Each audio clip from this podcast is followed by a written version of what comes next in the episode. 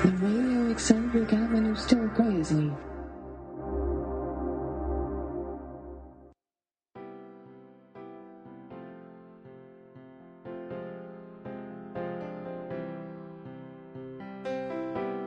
The Radio Eccentric Avenue Still Crazy 第17回目の配信お相手は新宿鮭と時々菊丸くんですえ皆さんご機嫌はいかがでしょうか今回の番組はおそらく12月17日月曜日未明に配信される予定なんですけどもまあそれがなぜかと言いますとそう前回の特番でも取り上げた衆議院総選挙終了を待ってということでありました。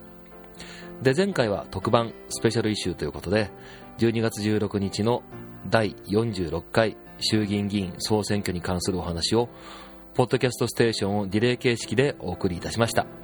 でその一環で里村義和さんバッキー大阪さんそしてえポッドキャスターのシオンさんにご登場いただいて熱く語っていただきました。お聞きいただいておりましたでしょうか。えー今この番組はまさにその選挙当日16日に収録してるんですね、えーもちろん僕ももう投票に行きましたけども皆さんはいかがでしょうか、えーまだ当然ねこのタイミングなので時間的に結果は出ていません。えー他の番組では特番週間でも通常の番組を配信されてる方もいらっしゃったんですけどもちょっとうちの番組のメインディッシュ的に選挙期間が明けるのを待っていたといういきさつがあります。さて今ご紹介したバッキー氏なんですけども選挙特番用の Facebook ページというものを、えー僕ら作っておりましてそこに彼が非常に興味深いことをですね書き込んでくれました。ちょっとかいつまんでその書き込み読んでみたいと思います。えっとこれはですね、えー15日の書き込みになりますね。選挙の前日です。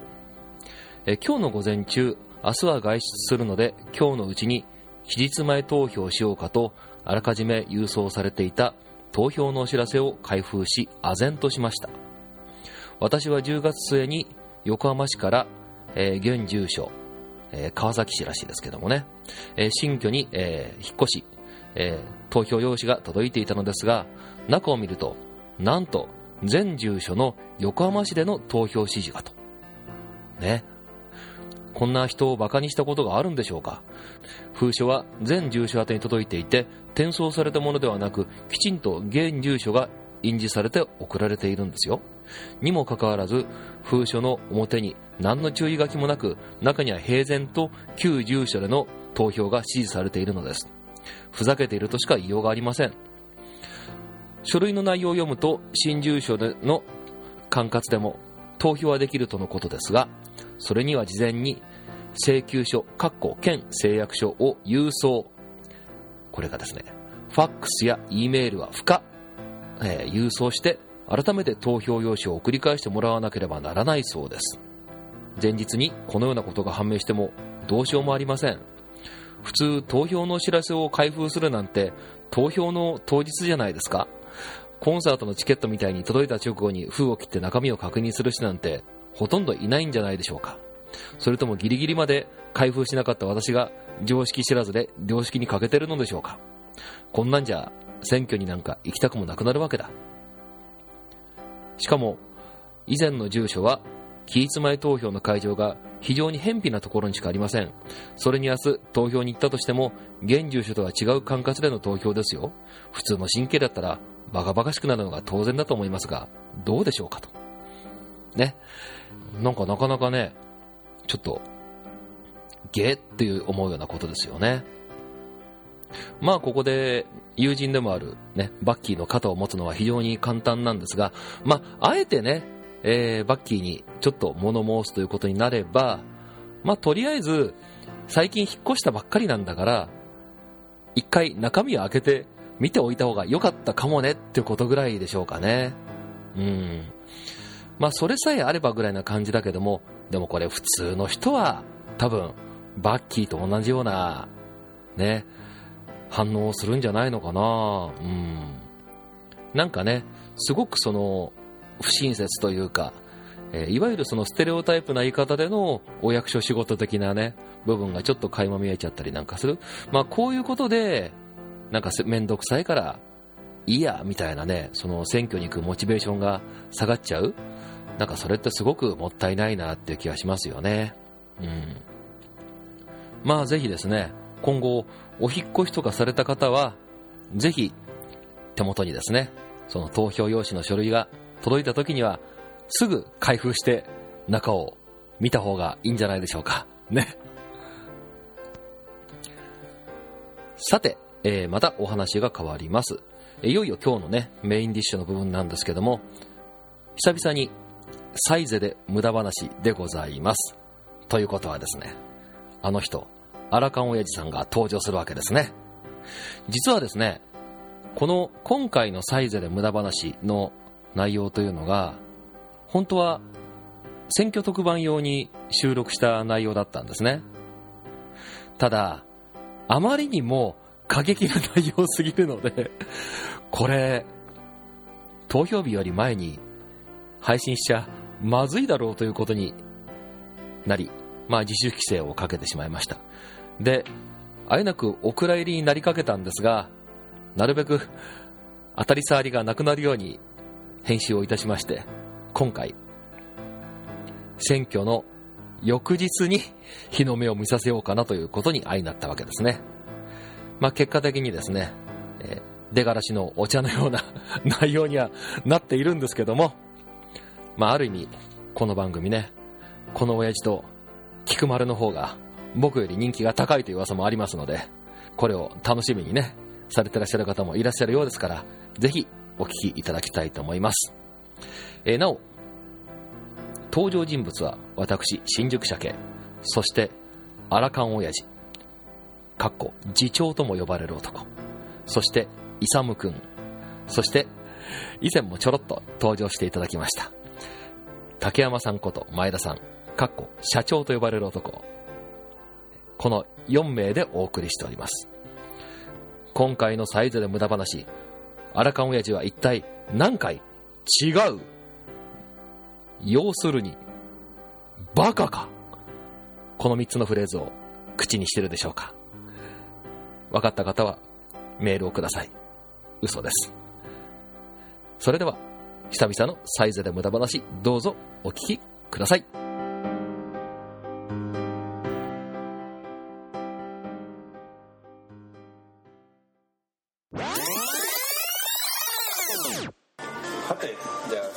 制度の話先しようか。まあ、その話をぜひ伺おうじゃないですか。選挙選挙って必要だと思うか、必要でないと思うか。やっぱ必要なんじゃない必要なんじゃないだから本来の目的であれば必要なんでしょ？学級委員選ぶようなもんですよか単純簡単に考えてね学級委員選ぶようなもんですよでもさ生徒会長を選ぶようなそのためになんであんなにお金を使わなきゃいけないのか無駄だと思わない？問題だと思いますよ、うん、それはそこの問題でであの使われ方も問題だし、必要かね必要じゃないかって必要なんです選挙っていうのは民主主義の民主主義を具体具現化するためにでしょ。本来の目的というのは。憲法にも書いてあるんだけどさ。主権在民って書いてあるでしょ。で国民が今議員はい、お疲れさんでした。クイッといっちゃおう。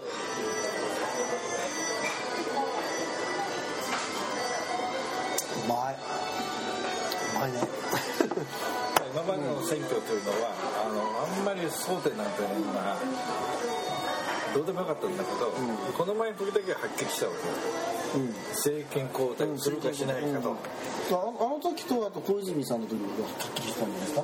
小泉の場合はねあれはようわからなかったでしょみんな、郵政がなんで民営化が必要なのかっていうの、だよね。アメリカのために必要だったんだけど、それはちゃんと言わないわけよ、だから選挙で何のためにやるかというのは相変わらずあの民主的なルールなんか何も決まってないんですよ、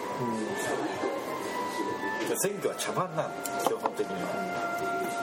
なぜかって言ったらアメリカの都合のいいような植民地のままでいってほしいから民主化のふりをしてるけど実は民主化じゃない。でもそうしたら民主化なんかなくなっちゃうんですよね。民主主義っていう主義アメリカなんかだから民主主義なんかない。だから民主主義の国じゃないってこと。だから完全なる金持ちの要するにアウトローの国が資本主義ですからね。資本強欲主義だろ。でもそうしたらあの社会主義がいいってこと極端に社会主義がいいっていうんじゃなくて社会主義っていうか社だって国家っていうのがあるんですよ国民の生活を保障してるのは社会主義ですよね。違うよ。そんなこと言ってないよ誰も。でもきき大雑把に言ってそうじゃない違うよ。だってみんなへへ平坦な暮らしができるわけですよね。それとなんか暮らしなんかロシアしてないじゃんだからしてないけどでもそれを中国だってそれはほら民主主義が悪いっていうのは同じことですよね。社会主義も完成されてないってことですよ極論言えば極論言ったら多分社会主義社会保障っていうのは単なる社会保障制度のことであって社会主義とは関係ないだそれは経済のルールを決めるってことでしょ？だからあのそうですねそうですねだからそうしたら一番いいのはあの理想なのはみんなが平等に働いてお金がもらえる主義が一番いいわけじゃないですかそのこととだから民主主義っていうのは民主主義は弱肉強食ですよね違うよ。そんなこと誰も決めてないよ。だって結局資本が強いものが勝つじゃないですか。それは選挙だってそうじゃない。それは強欲資本主義。じゃんだからそれが弱肉強食だって言ってるそれは弱肉強食が要するに民主主義でやってるのほらこれはダメだよそんなの。えでも実際それは選挙と関係ない。あ選挙が関係ない。選挙はだ選挙のルールがあるじゃないですかね。結局だって金 それはだってその選挙の選挙の問題点がいっぱいあるからじゃない選挙は民主主義を反映しているわけではないということが前提なわけよ例えば僕から言うとねそうするとで今の選挙は無駄だってことを言っちゃいます選挙そのものが無駄だとは言わない選挙そのもの今のやり方だと選挙そのものはいいいいっていうことですね。選挙選挙がいいか悪いかって言ったら選挙はいいってことですよね。選挙になるとさだけどその今のその選挙というシステムが悪いってことですよね。文句やるとほら例えばあの選挙管理のための人いく出たりする人いるでしょ、ああいうの大体決まってんだよ。大体ねあるところだとあの他各界の人間が優先的に選ばれる、選ばれる人間決まっててさ選ぶ人間が決まってんだから選ばれる人間が決まってんだよだからまっさらな人がいないってことですよね。素直にこういう政治がやりたいって言って必ずどっかで違うって。それは要するにそれは非選挙の人でしょ、選挙に出る人じゃなくて選挙にまつわる人。あまつわる人のことを言ってるんです。よあれも一つの大きなお金がかかってるからビジネスだってで田舎行くとあれが娯楽だからみんなで一生懸命お金がお金もらわないと選挙にならない先に。どうやってお金は儲かるかという話しましょうか。どうぞお願いします。今あの結構あのおやつさんの言うことを皆さん期待してるんで。あのね落選しても儲かる議員っていうのがある。だねえ？絶対今度の方放送できないけどあのねで落選してももうかも党からねもちろん購入料もらう、で選挙活動あんまり一生懸命しない。だからお金かけない、で基本的にはみんな手伝わせる人間はみんなボランティア、当選したらお前一緒にしてやるから頑張れよとかそんなふうにしてするんだけど、まあどうせ楽にするつもりだからあと家族とかそんなのでやってそういうのをみんな秘書にする、そういうのはずっとみんな経費にするあらかじめ、で選挙にこんだけかかりますってちゃんと報告するわけ最初申請する。んででポストこんだけ作りましたいくらあらかじめ全部申請するんですよ。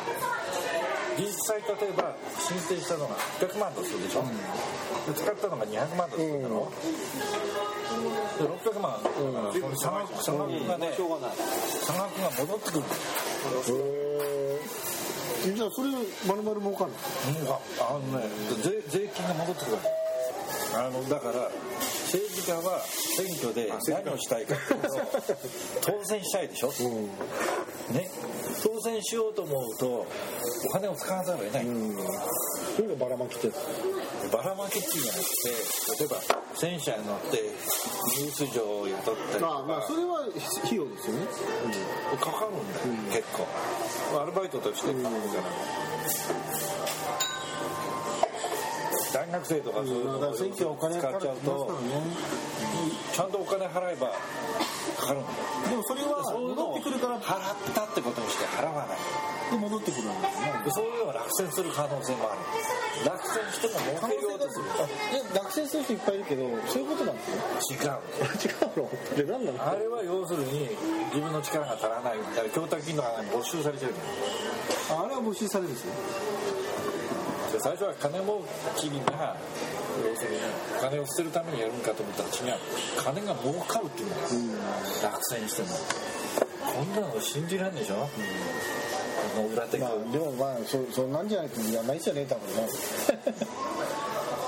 だって金儲か選挙選挙そのものが当分じゃないわけよ、うん。実際に。だから牧山なんて牧山博恵がお金は小沢からどんどん借りて、法定費用なんでで収まらないからね。法定費用なんかで収まるわけないのよてって。何？で慌ててだから周りの人間が「ああ」ってた選挙に選挙に出る人にはだからえーまあこう大きく分けると4種類ぐらいいるわけ、えー本当に当選したい。どんな要するにふ動機があるにしたって本当に当選したい人。で絶対出る人。絶対出る。共産党あ毎毎回。うん。うん。それはもう出るのがもうそう落こっちが選するの何しようが。なぜか知んないけどあれはそれはそうですよね。仕組みとして。仕組みとしてね、だからそそれはそうすると一つにまとまるでしょこれが、串出しで、誰って言わなくたってあ幸福実現党も含めて共産党も社民党も、うん。出ることに意味があるみたいな。参加することにいやそう。だ出させるんですよ、でもう一つだから当選したい人議員になりたい人あと要するに今言ったようにまあ出ることが目的な人と、もう一つは要するにめったにないんだけど選挙を選挙そのものでえそれいるんですか？選挙出てる人。これでね1回の選どこから出てるんですか？いるうるさいそれは言えない。1回の選挙でね600万から800万ぐらい儲かるのそれは言えない手通りでそれはとても危険な話になる。あともう一つは要するにあの全くわからないで出る人ね。それは担ぎ出されるとかそういうこと？担ぎ出されてる、うん、違う違う違う違う。自分で自主的に担ぎ出されることはない。やる気で？で担ぎ出される人っていうのはだから要するに知らないけどみたいな？違う違う違う。4種類っていうのはだから意思を持って議員になる人っていうのは要するに当選しようとする人とだから先に先にさちょっと俺が酔っ払う前に選挙の話しといた方がいいんじゃない適度に酔っ払った方が面白いんだけどね。いやいや多分ね岡田君たちが若者予選挙行け行こうっていうのと俺の要するに見方が違うから俺の喋ってることを聞いてこんな選挙が本当にどうなのかっていうことかもまだ考え直した方がいいかもしれないとは思うわけ、だからそれで要するに今言ったまず議員候補者の話をすするのが一つと。じゃあじゃあ逆に言うとなぜそんなことが平気で起こるかっていうことが問題でしょだから。そうすると選挙制度そのものに問題があるんですよという話になるわけよ。だからおかしいでしょ。だって儲かる人が出るっていうのはおかしいでしょちゃんと使ったお金でないのに申請した分だけを要するに落選しても要要するにね返ってくるっていうのはおかしいじゃん。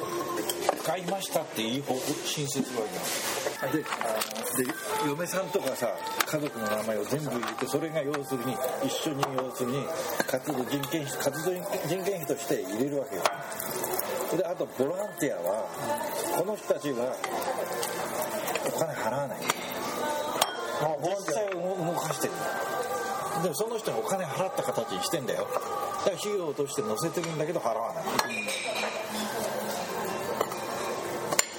とにかくそういうことをすればお金が戻ってくるの。ふ不思議でしょ？普通の会社だったら費用っていうのは出るものでしょ？うん。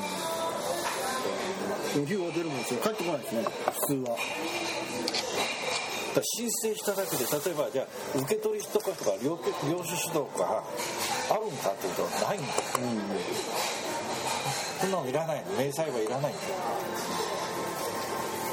ら好き放題してるで今回要するに好き放題してるのは多分民主党じゃないか。多分一人頭1000万ぐらい使ってるんや1000万か2000万ぐらい。それはどっから出てきたんですか？ありました。税金です。いや税金なんですけどその情報はどっから出てきたそれは言えないと言わなくたってだって分かってるじゃん。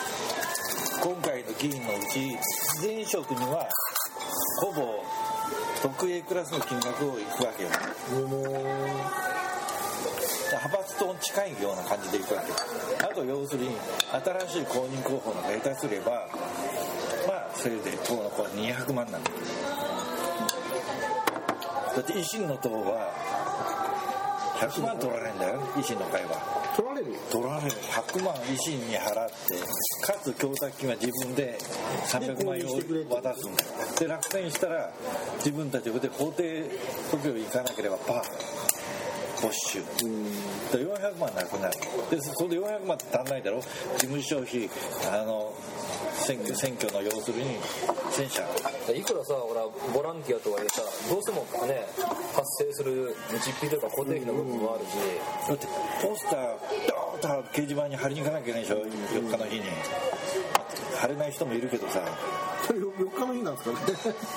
で公示日にだからその前の要するにああそうかああそうかうだから4日のまだみんな待ってて準備してるわけよ。俺もだからポスター要するに裏張りとかああいうの。にだからその辺はポスターを貼るのなんていうのはほらポップやってたから慣れてるからさ裏両面テープとかあるのでまあそりゃさシーリアというかね。コーデはさそっち方面は元のもんだからなデコレーションは。そうですね。伊沢君とこもそうだったんじゃないの？そうですよあそうなの？いやもうそう。ですよそんなのってああんた失礼なこと言わないけど違う違う違う違う違う選挙でポスター貼ってたのって言う。選挙で貼んないですよそんなよなていうかさああなたのは選挙でポスターを貼ってられないから店に。そうそうそうそう。違うないでしょいくらあなんか準備したよ？マジ？それそれいつの？話昔の話？最近？昔の話だけどだから手伝いに行って片方でホームページギリギリになるまで作っててさ。どこに入れるんですか？何が？選挙。ああ選挙。投票はだから僕の考え方はやっぱりねまだ政権交代っていうのをうん健全にするためにはやっぱり二大政党をやっぱ育てるしかないと思ってるからね。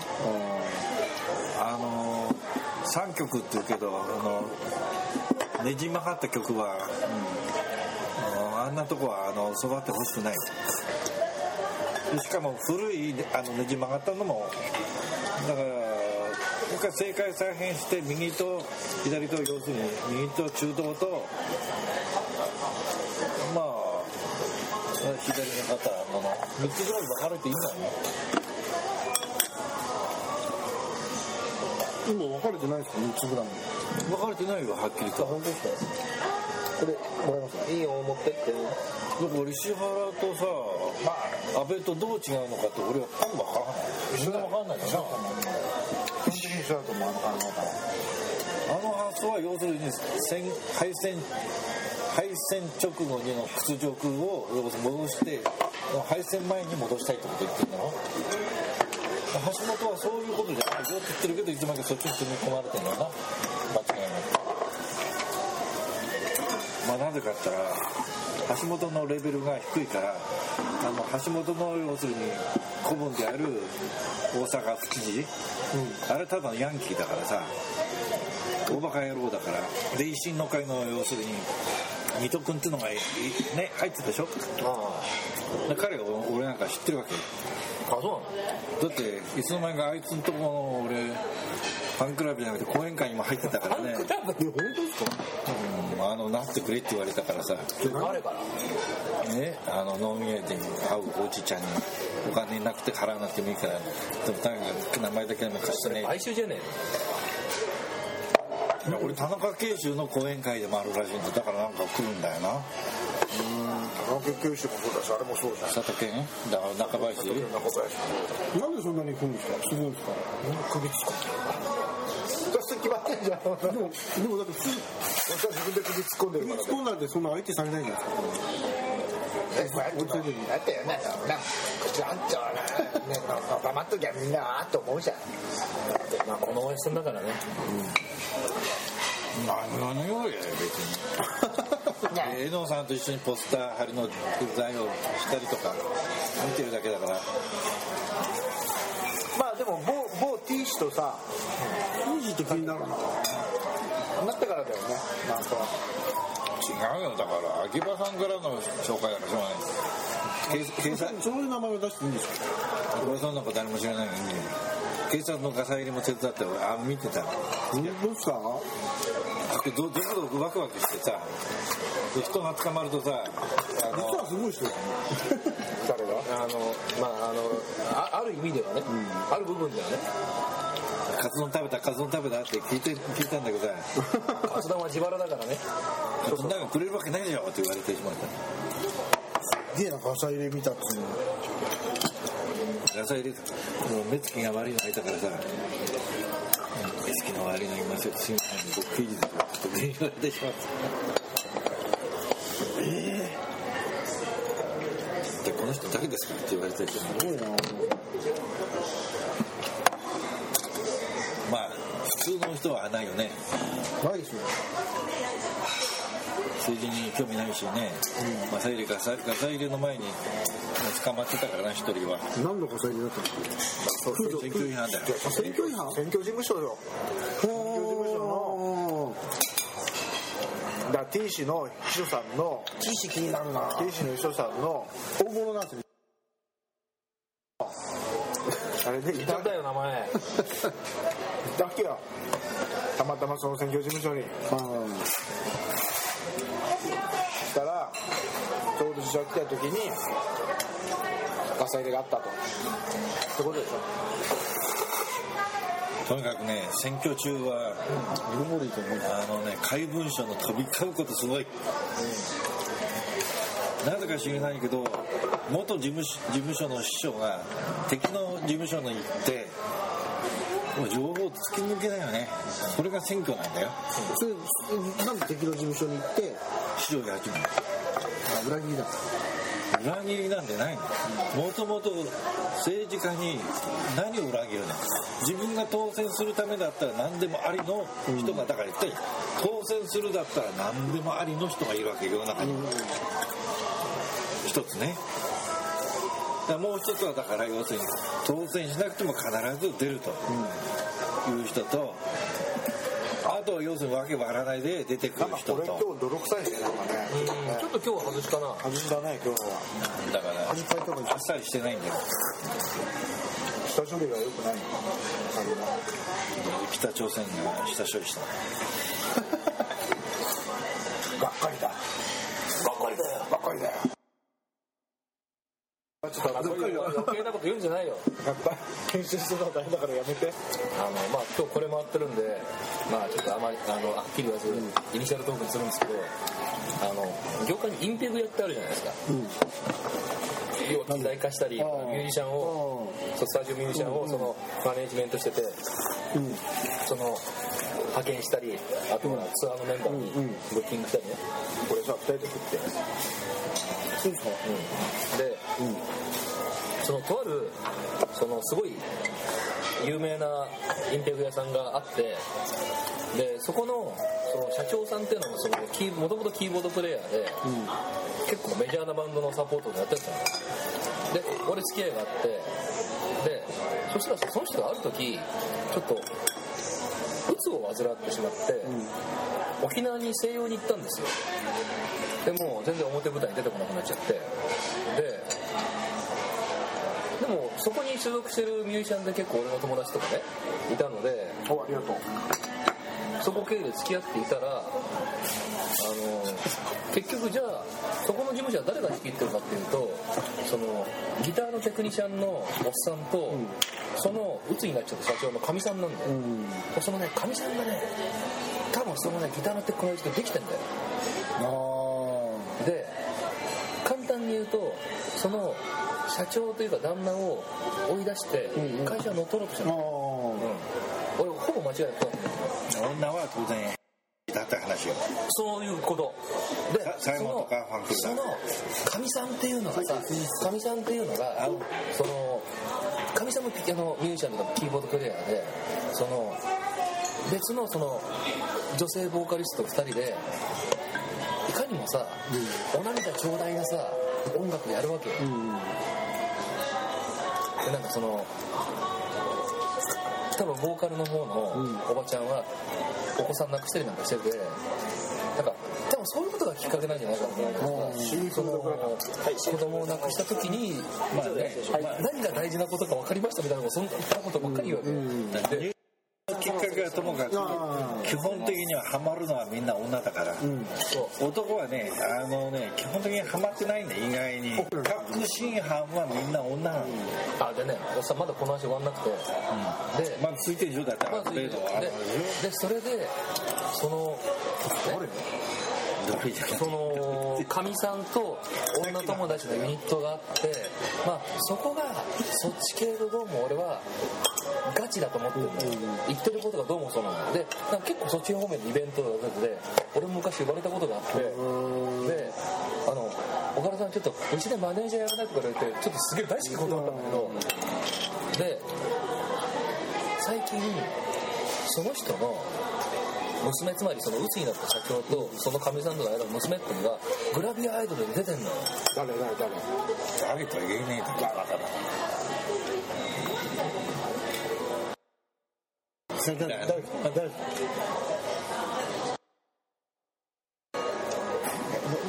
ののじゃなくて？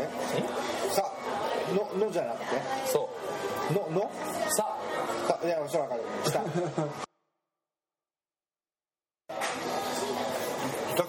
けどいるいるいいわゆるいわゆるどちらかというとかかなり際どいというか着エロ系に近いんだけどでそういえばあそこのグーグ女の子娘いたなと思ってで結構最近その娘と母ちゃんが組んで出てくんのよメディアにで俺もちょっと見てと思ってさ待って娘と母ちゃんうん母ちゃんだからどっぷりなの？母ちゃんとっぷり。だからそれが怖いだって俺はすごい怖いんですよだから。でもう本当に悪いけど俺にしてみたらほらその旦那というか社長に結構世話になってたから最初はさその義理もあって付き合ってたんだけどなんかだんだんだんだんねそのねそのかみさんの方が女のいやらしい部分で俺に接してくるからあ俺すごく嫌になったのね、でそれで俺があ片さん健全だな。仲のね吉友だったら子供作っちゃうの？バカにない。もちろんやっちゃう。で俺の良かったほらそのミュージシャンたちもみんなそこを辞めちゃったんだよ。結局。だからそのの残ってるメンバーってのはある意味ちょっと洗脳された連中なんですよ。怖い。だからねやっぱねあの公共の場では言えないですよでかい声で。ボボボブボブが解散した理由知ってるでしょ？え誰ですか？ボムーンハーフが。あ知ってますよ、うん。あっち絡みでしょだったらそうですね。それは有名な話ですよ、でもだから怖いですよね。本当に。今さ今さらささあいつがさ首吊ったのはさ実は殺されたんだ。言ってんじゃねいにしようよいやそうか。まあ言っちゃったからしょうがないよあれのはまああの花からもう有名な話あれとだから中川とかさあの要するに信じられない死に方をするってことはもう慰めるやつは誰もいねえんだよ。本当怖いですよだか何が？らそうそうこっち絡みに違うんだって逆に言うとさ今もうはいかかり全くかかりたくないんで。げもう芸能界はだってもうそればっかりだから。からそう言われますけどね。だからどこそれもどこまで本当かよくわかんないですよね。もう何が何だかよくわかんなくて。だだって俺俺本当ほほぼ本当だよ、だって俺さ出所したばっかりのさ若頭のところ行ってさ何どこどこへ行ってさ金金を借りてきてくださいっていう話を要するにそばで聞いてたんだよだって言われる人に。はあで俺は俺俺はただそばにいた傍観者だけど。てかさなんでそばにいるの？それは不思議だ本当にそう。信じられたじゃなくてさそれはだって某ええうんの事務所の話でしそうだからえあの元自ら今ピオン入れて元制服工場委員会からみたいなだから AKB も同じなのょ上の人たちはいいんですよ。その全く人たちが怖いんですよね命令されてついて本当に。で嫁さんと俺はだから本喋ってさ。当に本当に近い人がぶ舞台でほらなんか近い人がは今出るの大変。あるじゃない？あの今あのまたかか香川が出てるドラマだ。あ草薙か。草薙人気ヘルパー違う違う違う違う。草薙が韓国人やってたあの舞台。ああああの舞台ね。でいやそれでしょえ？い今かなんかあの舞台ですよそうそう草薙が先生役をやって韓国人があのナムさんって、ね、要するに戦火。韓韓国のジャニーズなんだよ要するに。韓国のジャニーズはだから日本のジャニーズと同じように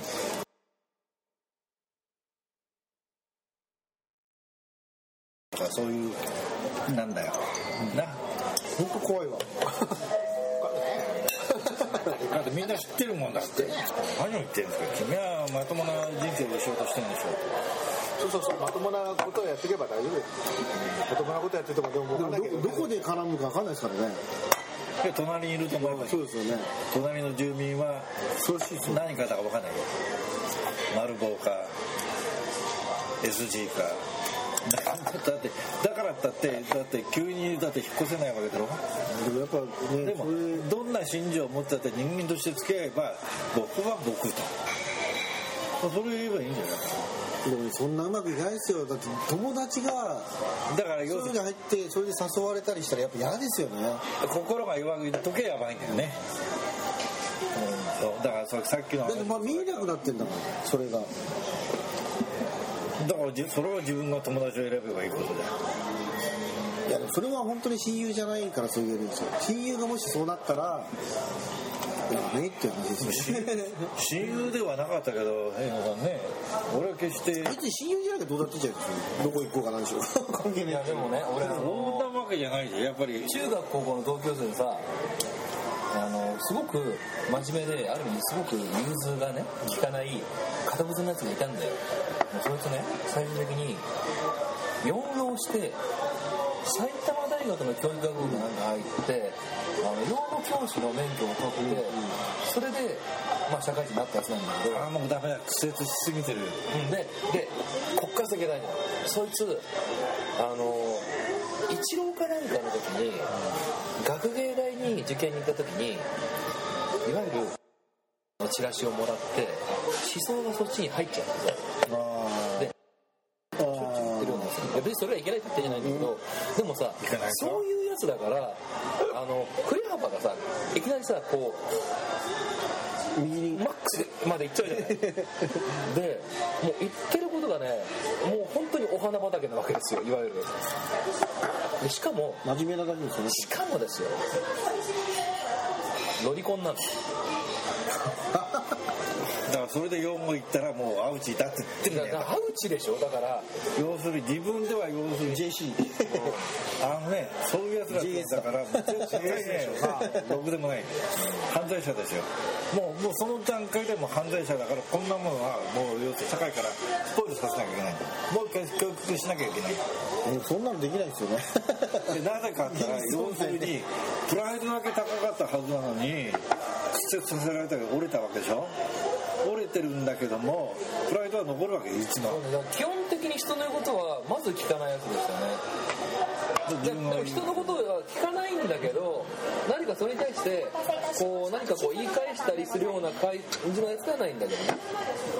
あのね洗脳される人間っていうのはね洗脳されてんじゃなくて自分のね自分の部分だけを強調してるんだよね。彼あの意味ではねうん。あそれはす自分の名前を要するに残しっぱなしなの。それは分かりやすいな自分が要するに存在感がアイデンティティがあると思ってるだから要するに自分を要するに引き受けてる組織のものの考え方についてだけお箸でいいよお OK 箸なでの洗脳される人って多分あれですよね洗脳されるタイプってあるんですよね洗脳しやすいタイプって多分洗脳する方からしたらあこいつは洗脳できるなあともう一つは強引に拷問で洗脳するあれはそれは洗脳じゃないあれは違う洗脳じゃないあの基本的には大学生なんかの時は要するに1年ぐらいでコンパとかそういうとこで連れてくわけよ。それでいいこと言ってさ「お飲みに行こう飲みに行こう」って言うわけ。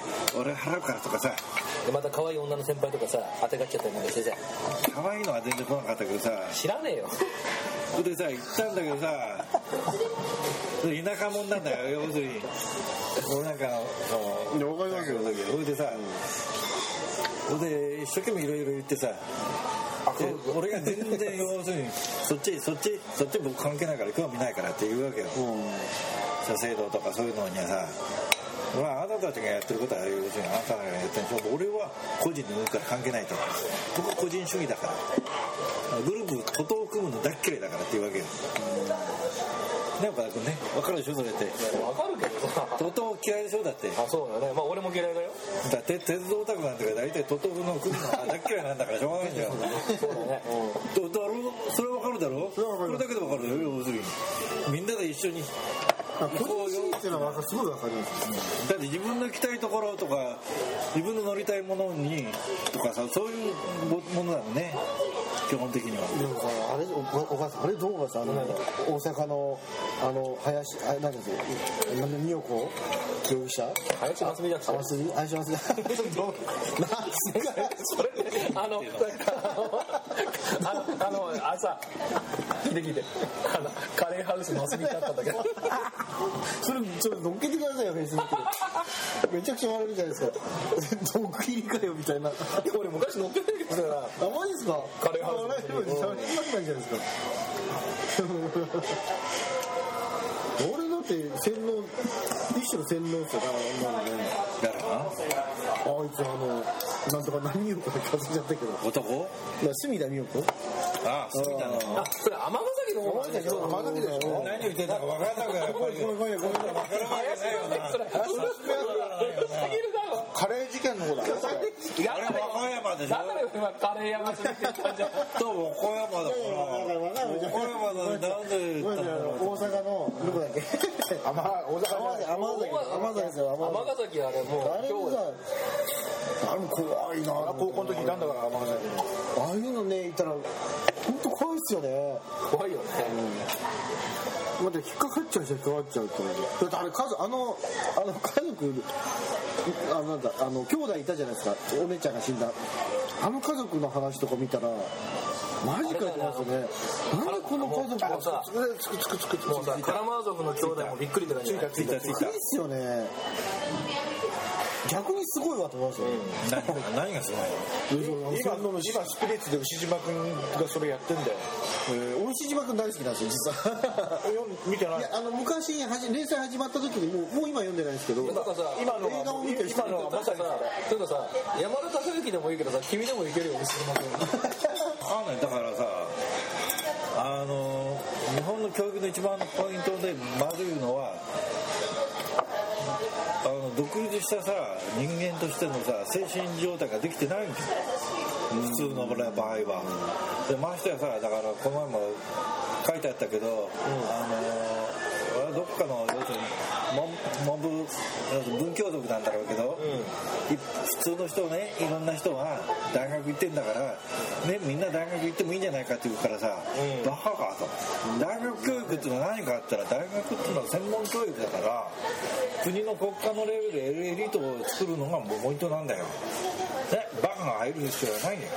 ある意味ではね、本当にだから勉強が好きな人間が入るのもいいんだよだからそうでない限りはだから逆に言ったら田中真紀子の言う通りだよね多すぎるだから半分にするのでもじゃあじゃああれはだからお言ってることは正しいと思う、だけどそういうタイミングとかやり方が問題だったわけですよね。だからでもあれでもあれを言ったからによって要するにあれが初めて要するに問題が提示できた方がいいよな田中真紀子の大学半分にしろってでもいいんじゃないですか別に要す定員半分でいいんだよみたいなでも大学だってもう金儲けられてるんですよあれね。金儲けだから。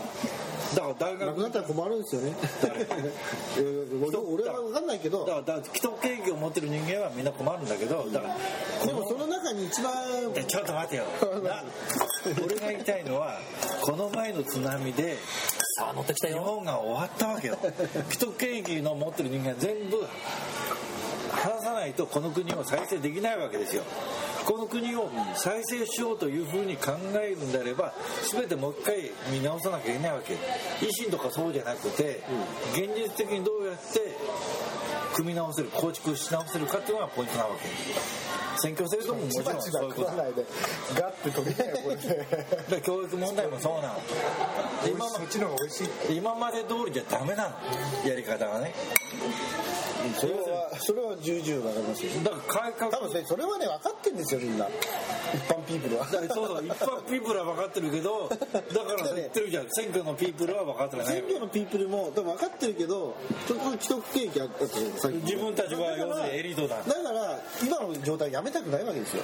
まあつまるところ原発も本当はやめたくないし外国人参政権だってやれば金が儲かるからやりた原いし。発やめたくないのは自分のところに入ってくるくるいわゆる既得権益だからそういうことですそれにまあそれは具体的にはさいろんなものがあると思うんですよ、でもさそれに関してのことってことかな既得権益者は少ないわけだろうだって。だけどやめるって言わないと権者少ないけど絶大なる権力持ってんだよ。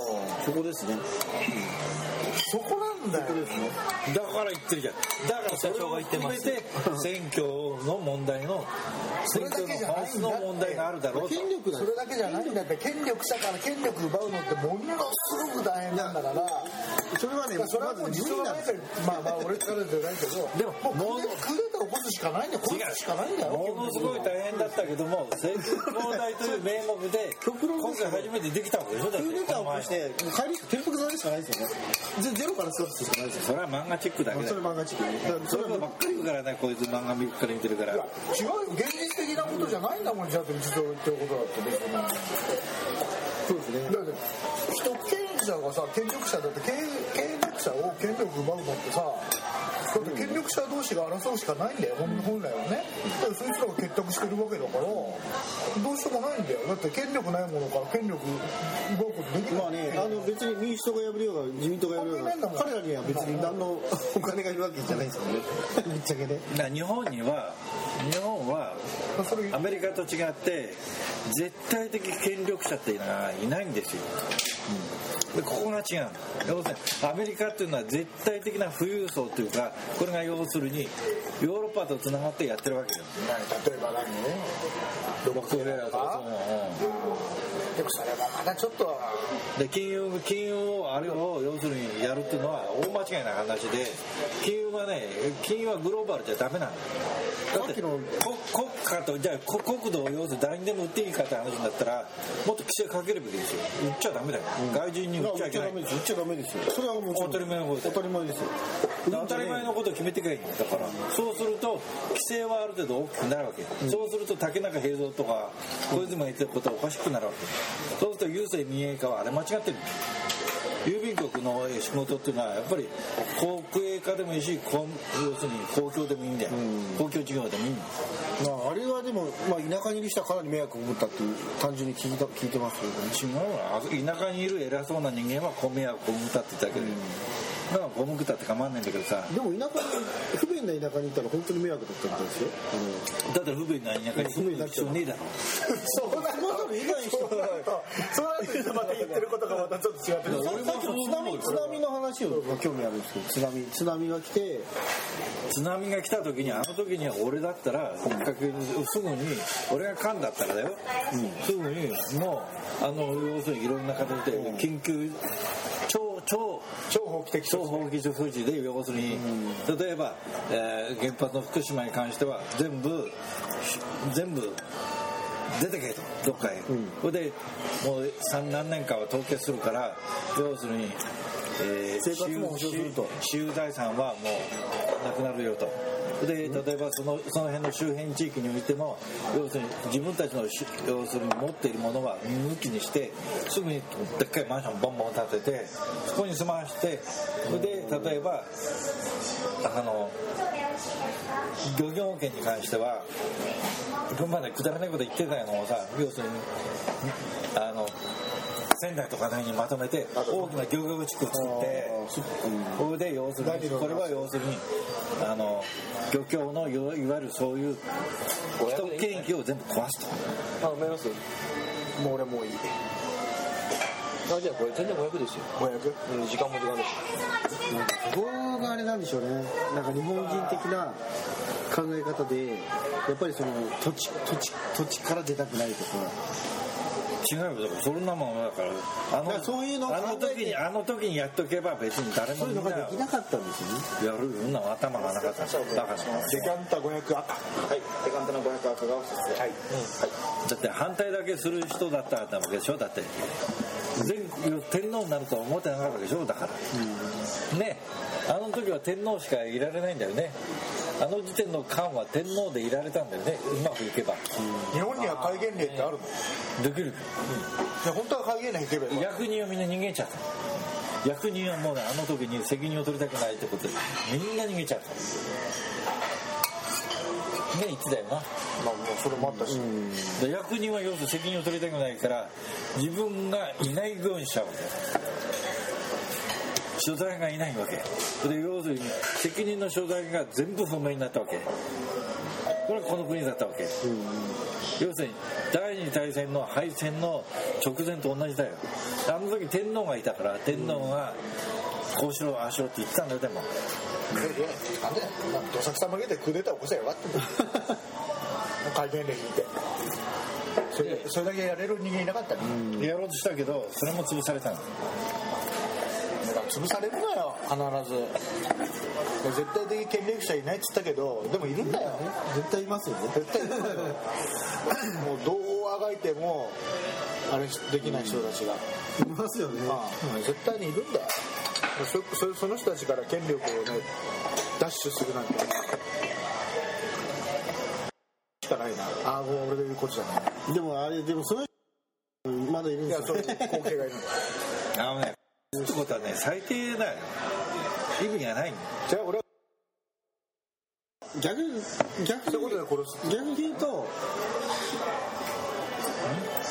何？だからこうやって飲めるのかもしれない。ですね俺たちはこうやって。あのねずっとピーだよずっとピーだよ今のここの会話は。違うそういうことじゃない？お前が言ってるのはそういうことじゃなレベルが低いところはね。こいつ言ってるのはレベルが低いんだもんだって。あのそんなのはねメリカとか違うっつってんじゃんそれじゃないよ。って俺が言うそういうことじゃないよって別に暗殺なんてなんかしたって変わるわけないじゃんなんかこんなも自爆テロやったって変わんないしいるんだからそんなの変わるわけねえよだからねあのね鳩山ちゃんがねもうちょっと頭良ければね鳩山もそうだしあの細川もそうだけど頭があいつらが良ければまだまだ彼らは品がいいからねなんとかなるんだいや中枢に居座れた可能性があるわけでしょ？いや今もいるんだ。いや今もいるしあれだけど。いや今もいるいてるし新しい行動を作れる可能可能性が高い。だから言ってるじゃん権力者は権力者にしかあれなんだできないって。持ってる人間にしか。まあ権力はどこどこの前に権力か分かんないけど。だ少なくとも庶民がそれ言ってたって無理だよって話。から権力がない人間は要するに武力を持つしかないわけだけどさっきの話そうなったらそのさっきの話になっちゃうじゃないそれはそうじゃなくてでも一人一人の選挙制度とかそういうふうに変えれば選挙制度そのものを変えれば変わるよと。締めてもらわない。と変わらない。変わらないのよそれが。まあでも選挙楽しみですよね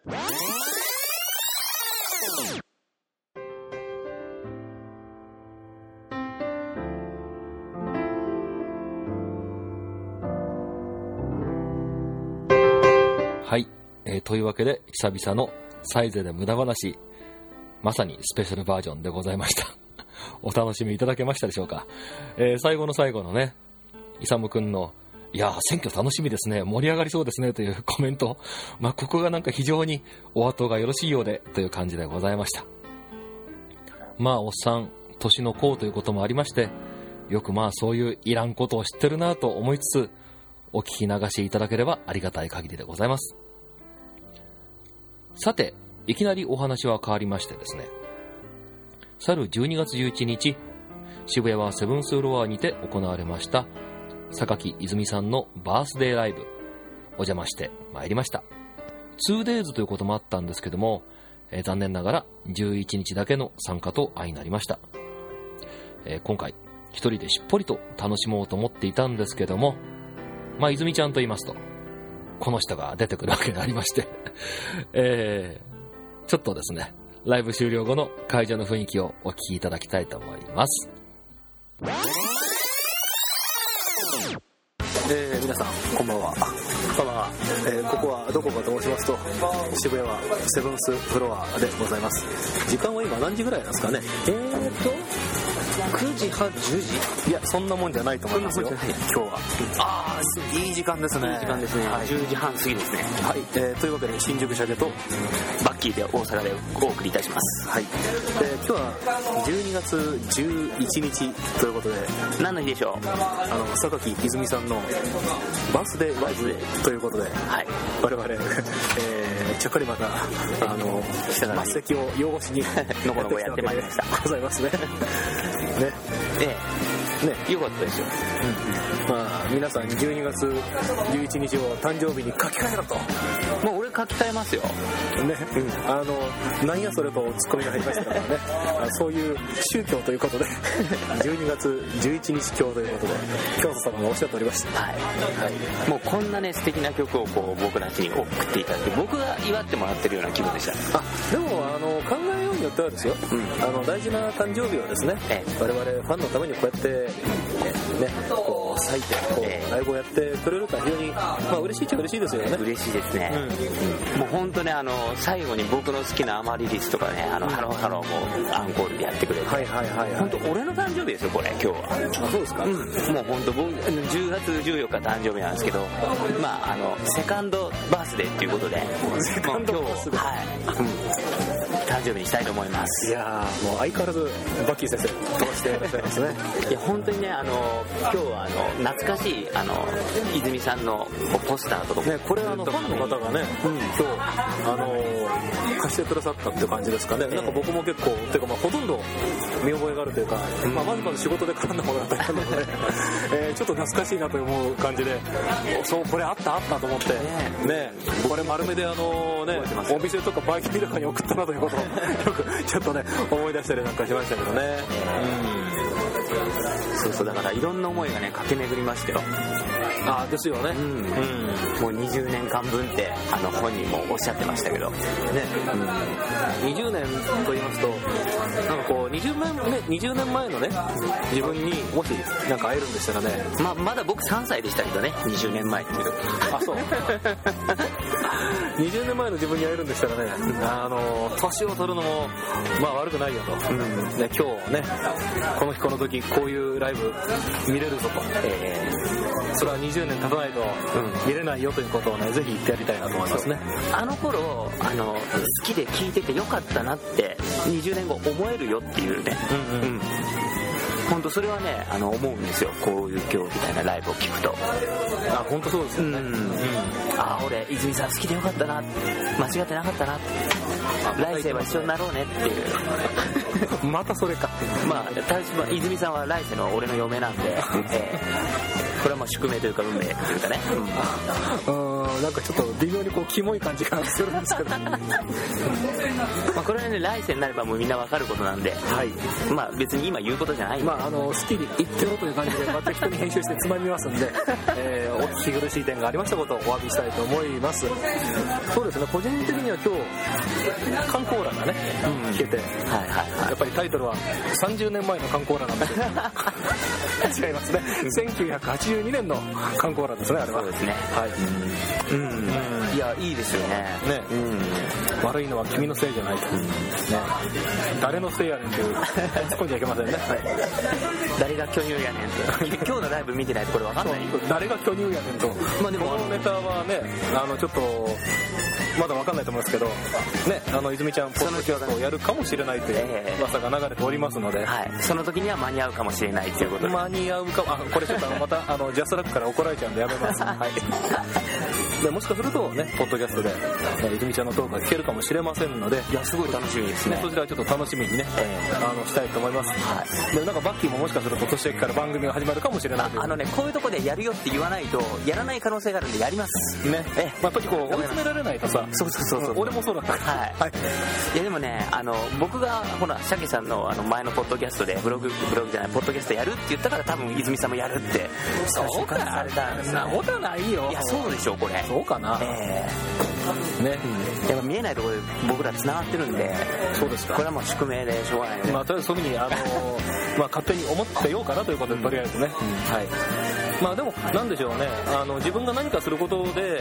誰かその、ポッドキャストってメディアを、こう、認識してくれて、あ、これって結構、なんかいろんな風に使えるんじゃないと思ってくれると、それはそれで、なんか喋り手としてもね、あの、嬉しいかなと思います。ね。えーというわけでちょっと話が長くなりましたけれども12月11日、えー渋谷セブンスフロアで行われました榊泉さんのライブの後に私新宿社家とバッキー大阪がお送りいたしいたしました。皆さん僕の誕生日ありがとうございます。今日は。言ってるよ。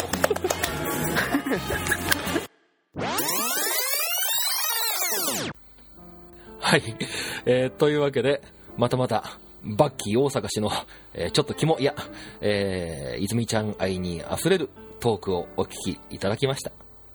で彼ともね話すんですけどもあの音楽評論家的な捉え方をすると作風とご本人のキャラの位置づけっていうのが中島みゆきさん的っていうかね。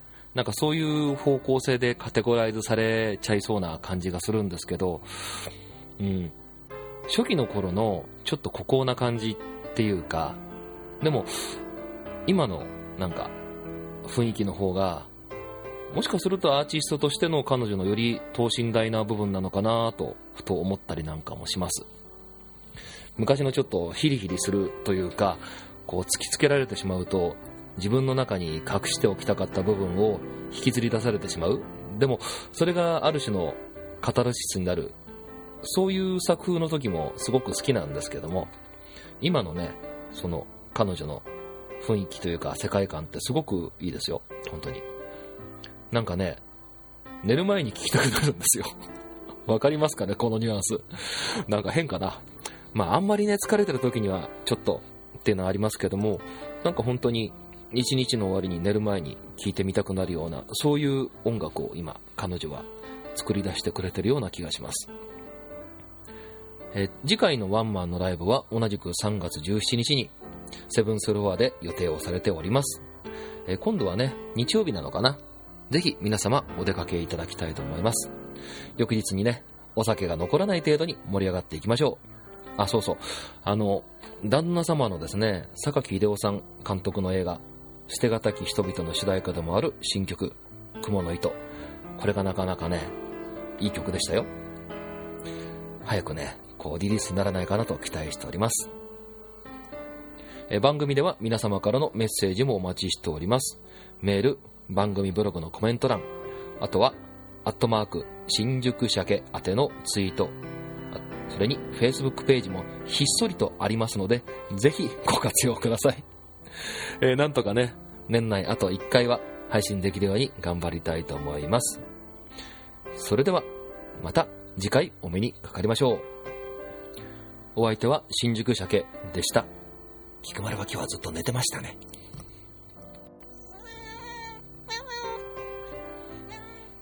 あら起き出してきましたね。